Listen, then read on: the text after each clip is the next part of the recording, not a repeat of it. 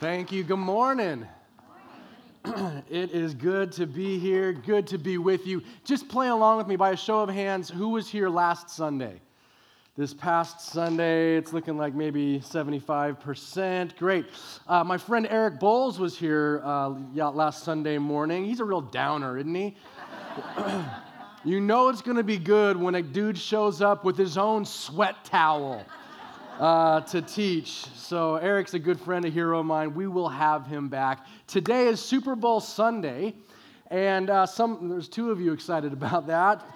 uh, but remember, no six p.m. service tonight. So if you're here and you're just like, I can't get enough, I want to come back at six, or if you know friends or family that typically come at six, just shoot them a little reminder text so that they don't show up. We've been promoting it or, you know, making that known, but we just want to cover all our bases. Instead, we have people that are hosting all kinds of Super Bowl parties in the area, in the community. If you don't have somewhere to go to watch the game, if you're just going to be watching it by yourself, make sure you talk to someone on the patio in a badge, a staff person, a volunteer, whomever, and they can help you get connected to someone, to people that are watching the game, just because we are convinced life is better together. We are all about trying to get people into community in this church. So that is an option for you. We are in the middle of a series, after all, about relationships called The Art of Relationships. And I have been using kind of one primary text or a few verses. And these are famous verses, the most famous verses on love. It doesn't matter if you've never gone to church in your life, you've heard these verses because I trust that you've been to a wedding once or twice. And if you've been to a wedding, there's probably an eighty percent chance that you have heard these verses. They're from First Corinthians chapter thirteen, and we're going to read the first few. Uh, I'm going to read the first couple, and then we're going to read the last one all together. So, so be ready. Watch me for the changes. Try to keep up. Here we go. Love is patient and kind. Love is not jealous or boastful or proud or rude. It does not demand its own way. And then everyone together. It is not irritable, and it keeps no record of being wronged. Now, the famous Apostle Paul is talking, he wrote most of the New Testament, right? He, what he's talking about here is this word agape. Love, say agape. Agape. Now, a good Jewish boy or girl back in that day would have been really clear on what agape was, because it's all through the Old Testament part of the Bible too. And they would talk about agape being the God kind of love, like the, the eternal kind of flame, like the love that's more than a feeling. You know what I mean? It's it's that kind of love that goes beyond just the just the random, I love Peyton Manning. You're like, well, have you met Peyton Manning? And you're like, no, but I just love him, or or I love these shoes, or or I love this church, or I, I, I love lamp. You know, whatever the case may be, it's it's that kind of love that we just kind of throw around. And so Paul is saying this is a bigger love than that. This is the God kind of love. This is the love that like embraces humanity. This is the love that will endure forever. This is the love that God has for you and wants for you. This is the love that is patient, that is kind, that is not jealous or boastful or proud or rude. Everyone, everyone likes that, right? No one likes proud, jealous, rude. Everyone likes kindness and patience. This is the love that doesn't demand its own way. No one wants to be around someone when they just demand their own way. This is a love that we like. And then the love that is not irritable and keeps no record of being wronged. And given that this is Super Bowl Sunday, I thought how appropriate if we had a message titled Scoreboard. Because here's something that I know about you, even though you didn't tell me, is you're a scorekeeper. You struggle with, you wrestle with, if you're anything like me, and I know that you're human, you struggle with keeping score. It's, it's that scorekeeping, remembering, holding against, that thing that kind of leads to bitterness and resentment. We remember when that person defriended us. You know what I'm saying? You, you remember that that person didn't invite you to the thing at the place, and so you don't invite them to the next thing. And I know, if you're anything like me, you've practiced the confrontation that you would have with this person in the shower. And you're bold and articulate in the shower. Your zingers sting. I mean, it's just, you are ready in the shower. And we keep track, don't we, of how many times in a row that it was us who unloaded the dishwasher. There's all kinds of things like that. We are score keepers. In other words, we keep record of being wronged. You're human. It's a natural tendency. It happens. You can call it resentment. You can call it payback. You can call it justice. You can call it just praying for karma, that they would get what they deserve. But you're a scorekeeper. We have this tendency to keep score. And here's the thing. Even though it's normal and reasonable, and I get it, and you get it, it's hurting you. It's not good for you. It's not the way that you want to live. And it's not the way we'll see that God wants you to live. He doesn't want you toting around this burden of bitterness anymore. He doesn't want you plagued by this, this thing, this cloud of darkness, this wet towel on your shoulders because you can't let this thing go. And there's, in that verse that we read, I think that there's a reason why the Apostle Paul connects the ideas of irritability and keeping record of wrongs. Irritability, this is the first fill-in in your outline if you are one to follow along with that kind of a thing. Ir- irritability is an indicator of repeat offense and is a sign of scorekeeping. I'm going to say that again to let it sink in. Irritability is an indicator of repeat offense and is a sign of scorekeeping. You become irritable when offenses pile up. You might not realize that that's happening, but you just, if someone hurts you, you just get mad the one time. But it's when things annoy you and keep happening that you get irritable. And you don't even know when you're irritable. You got to talk to somebody else on wh- whether or not you're irritable. If you find yourself regularly frustrated, if there's if there's a little simmer below the surface and you might just uh, snap at some point, that's irritability. That's something, that's an indicator that there's something going along, going on below the surface. That's not irritable bowel syndrome. That's justifiable. You should be frustrated if that's your thing. This is something that is outside of you, that's, that's offending you, that is annoying you, that is an injustice toward you from out there.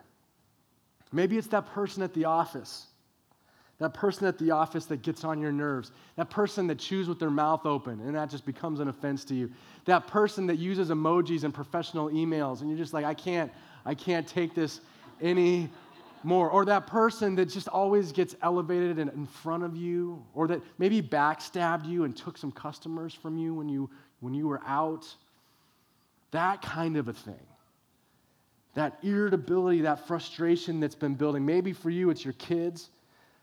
All of a sudden, you just snap at your kids, and you're not sure. It wasn't even that big of a deal what they were doing, but it's an offense that has been building. Maybe it's not even their fault. You're just angry that your body's never going to look the same again. Maybe you're just mad that you don't get me time anymore. But it's irritability. It's this, it's this bringing along of offense because your mind functions like the Evernote of all offenses, and it just clings. That's what we have a tendency to remember because by nature we're scorekeepers, and we're playing a game that we cannot win. Let me read this next verse to you. This is an important one. Colossians three thirteen says, "Make allowance for each other's faults and forgive anyone who offends you. Remember the Lord forgave you, so you must forgive others." Now, look at these words. Remember the Lord forgave you. Just put that to the side. We'll get back to that in a few minutes. What I want you to focus on for a moment is make allowance for each other's faults and forgive anyone who offends you. Have you ever been around someone that kind of announces when they're offended? Like, I'm offended. That's offensive. We get it. Like, we want to know, we want people to know that was an injustice, or you can't, this is not okay, or whatever. And that, that's totally understandable. But really, what that person is doing is they're waving a flag saying, I've got work to do. I'm offended, and so now I'm responsible to be the forgiving person. That's what God says. Now, I want to show you a photo that's a little bit embarrassing. We're just going to throw it up. This is uh, this is me in sixth grade. Clearly, I was the Zach Morris of Condit Elementary School. And I want you to know, whatever you call that, if you call it a mullet, it's okay. Uh, I won't be offended. Uh, if you call it a rat tail or or just a bad decision, you can you can call it whatever you want. But in like nineteen ninety-two or whatever it was, that was cool. Uh, that was trend-setting. My mom even had other soccer moms come up to her and say, "When's Caleb cutting his hair? Because little Johnny won't cut his until Caleb." Right? It was a thing back then. Until one day. Until one day when I was playing basketball on the blacktop. And one of my buddies, who had followed in my footsteps and grown his hair out a little bit longer, I overheard him saying from the seats while I'm playing basketball, "Look at Caleb's hair. He looks like a girl, it's so long." And as a eleven-year-old, that was damaging. That hurt. I pretended like it didn't. I pretended like I didn't even hear. He probably didn't even know that I heard. But I went home and I told my mom to make an appointment at Supercuts as soon as possible. And I cut the whole thing off. Back to the short, normal boy haircut. And, and, and it hurt me to the extent that I didn't want to talk to Tim anymore. And I kind of didn't. We had friends in common, but I just was cold to him, and he probably didn't know why, but my feelings were hurt.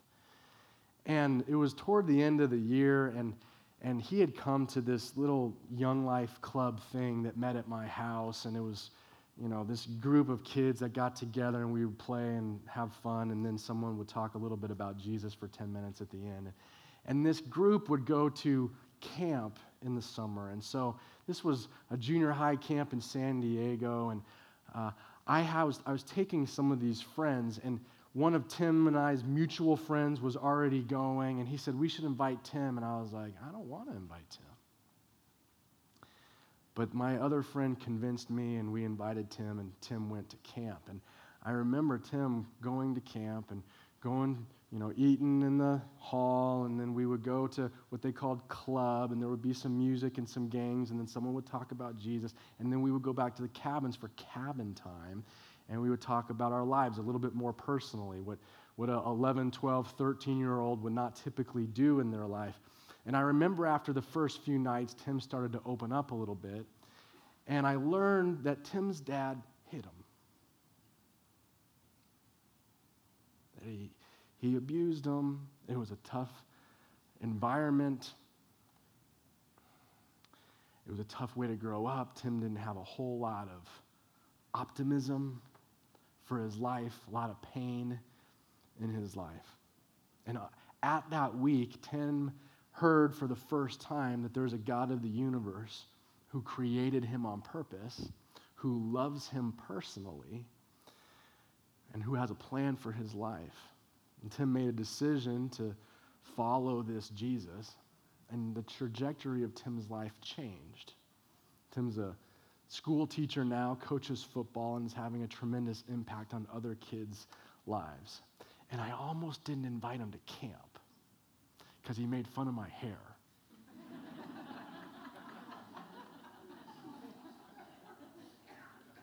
It's silly, right? And yet, as a kid, that was devastating to me. And I think maybe you can relate. We have feelings, and feelings matter, and we need to feel our feelings and be honest with them. But when they prevent us from doing the right thing, it's not a good thing. When we keep score and cling to past offenses, we prevent God from using us. We prevent his love and his grace from filling us up and from flowing through us into others, and we prevent ourselves from becoming more of the person that God designed us to be. So we make allowance for each other's faults. Now, I want to talk to those of you who maybe you're the type A person that looked ahead at the outline and you're like, this is a forgiveness message. I got this. Uh, I, I I don't have bitterness and I don't, you know, I've forgiven everybody and we're good. I think that perhaps this idea still has something for you. Make allowance for each other's faults. Here's what this means. If someone has a weakness or a blind spot, and a propensity to hurt your feelings. Maybe you're a little bit like oil and water. You just don't get along very well. Maybe there's this consistent thing that happens. Making allowance for each other's faults means that you create buffers of grace in your life. Like a little kid on the, on the bumper cars, you know, the bumpers, so you didn't crash the car all the time because they know it's designed, you're bumping into each other, you're going on this track, this thing. What if, I mean, just picture it in your head, what if you could create a buffer of grace around your life? Not so that you're isolated further from people. It's actually the exact opposite. It's because you know that people will crash into you. It's because you know that there will be damage done. You know that people will hurt your feelings, that you will hurt the feelings of others, and sometimes they'll do it on purpose. And if you understand that this person has a tendency, a blind spot, that they grew up in that kind of home and that happened to them when they were a kid, and that if you had grown up the way that they did, if you had been through what they did, that they what they had been through, you'd probably be worse off than they are. I would probably be worse off. And if I could build, and if you could build grace buffers around your life, you would be making allowance for each other's faults, anticipating weaknesses, planning for people to let you down in some way, because we're broken humans after all. And because love leaves space, gives grace, and lets go. That's what this love does. It leaves space for people to be imperfect and broken. It gives grace, and it lets go. It's exhausting to take offense all the time and needing to like process through and, and forgive and forgive. And yet that's what we need to do. So the better we get at creating buffers of grace, the easier it will be for us to go through this life, to be hurt, to be insulted, to have things not go right, but be able to be quick to forgive. And you might ask yourself the question, but what if they hurt me on purpose? It's a fair question, but we still need to forgive. We still need to let go. It doesn't mean that we need to allow it to continue to happen. We should create boundaries in our lives. In fact, I want to be clear about what forgiveness does not mean. Forgiveness does not mean acceptance. It does not mean that whatever the person did is acceptable. That's not what forgiveness means. If they've done wrong, it's wrong. If it hurt your feelings, it hurt your feelings. You're not making it it's acceptable by forgiving them. You're also not taking away consequences. Forgiveness does not mean that there's no consequence.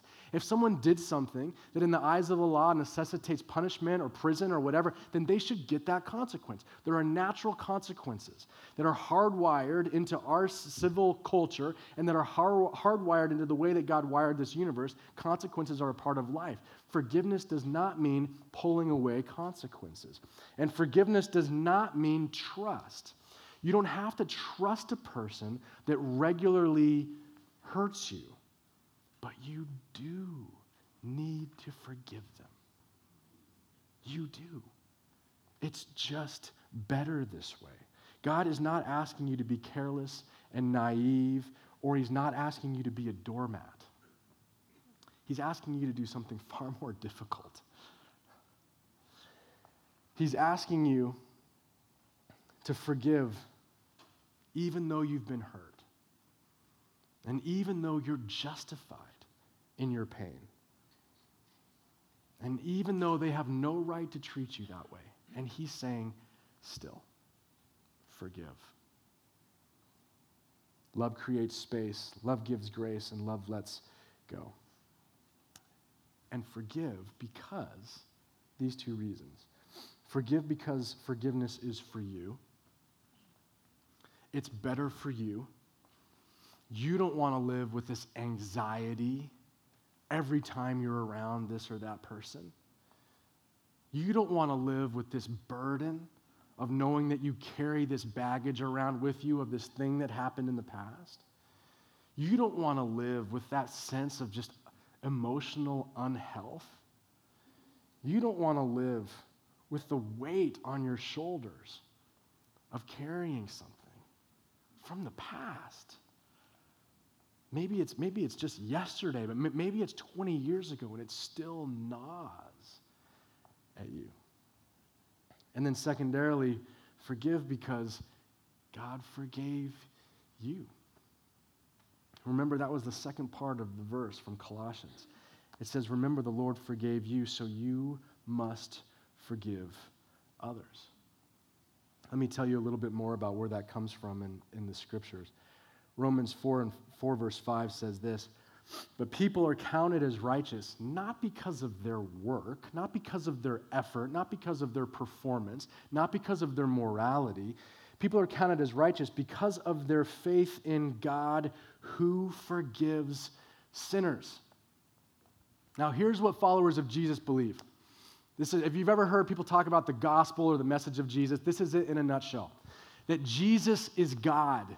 He was the God of the universe, but he put on skin to relate to humans. And he came and he lived on this earth to show us what humans are supposed to look like, what, how humans are supposed to live. He lived a perfect life, free from any kind of failure, any kind of sin. But he died on a cross for our sin and our failure and our imperfection. And then he rose from the dead again. And in that resurrection, that we and all humanity can have new life. That's it. That's the message of Jesus. That's, that's the, quote, gospel. And that is why he says, I want you to forgive because I've forgiven you of everything.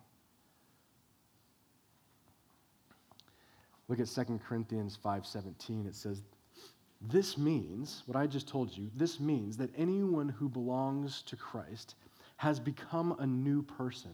The old life is gone. The new has begun. We forgive not because they deserve it, but because we've been forgiven. And in that enthusiasm, in that gratitude, we can become conduits of forgiveness and grace and love. This is the God way. This is the Jesus way. This is just flat out the better way. It's better this way. For you, it's better. What do you get by keeping score? Some sense of satisfaction? You don't. You just get more baggage. And you're playing a game that you cannot win. So I want to invite you to make an agreement with yourself today. Would you make an agreement with yourself and just say, I'm going to let God make me a forgiving person. I'm going to let God make me a more loving person. Instead of needing to win and keeping score, I'm going to let love win. Instead of carrying around this burden with me everywhere I go from the past, this thing that I can't let go of, this tendency that these people have to hurt me or offend me or whatever, I'm going to let that go. And I'm going to allow this grace of God not only to be for me, but to flow through me. Because love leaves space, it gives grace, and it lets go. Today's Super Bowl Sunday, friends, but I think for some of us, this could be your Freedom Bowl. This could be a day that you mark on your calendar that you look back on as the day you let go and you got free of some bondage, of some chains that bind, of some burdens that you've been hanging on to, some past offenses, some ways that people have let you down, that person that just keeps on doing it and you keep on letting it offend and offend and offend and you can't let it go yet. this could be your freedom bowl. This could change everything. I put this, I put this card in your bulletin that you can just grab and look at so that you can take it as a reminder. This is the way the world works. It's you and them. You have a tally of your good things. They have a tally of the things that they have done to hurt you. Perhaps what you need to do is to begin to jot the names of people over here in the them category. The people, the person that you need to forgive, that you need to release, that you need to let go. And then on the back, this is freedom. This is clean slate. This is a, this is a new day. This is you saying, I'll no longer be tormented by the wrongs done to me, and I'll no longer be ashamed of the wrongs that I have done. Some of you might need to ask forgiveness of someone else today for your freedom bowl, for you to really let go and be free. I heard of a mother who was uh, abusive to her daughter as well. And this daughter, when she finally left the house, she says, I'm never going back. I am never going to speak with my mother again. And then some years later, she gets a phone call, and her mother's had multiple strokes. And her mother had no one. And so this daughter goes and sits by her mother's bedside and just reads to her stories and scriptures. And day after day, just reading to her for a few minutes, she says that she felt the hate just drain out of her heart, and that she was filled with love and grace for her poor mother. As badly as she had hurt her, she forgave her. And it led to a new freedom. And friends, that's what I want for you, for us. There's, there's some of you are at a point in your life, you, you can't go forward anymore until you let something go. You think that you're letting them off the hook, but really, it's letting you off the hook. There's a better way. So I have a freedom goal for you. It's go first and go fast. You go first. Don't wait for someone else to come and ask your forgiveness. You start. It's better for you anyway, and it's what God has for you. He wants you to have the freedom to be able to forgive quickly. The speed to forgiveness is your speed to freedom. So let's be those who are quick to forgive. They don't deserve it, and that's not the point. None of us deserve God's radical grace, but you can forgive, you can learn to give space, you can learn to give grace, and you can learn to let go because of this God. Let me read you a few verses from Psalm one oh three. This says this: The Lord is compassionate and merciful, slow to get angry, and filled with unfailing love. He will not constantly accuse us, nor remain angry forever.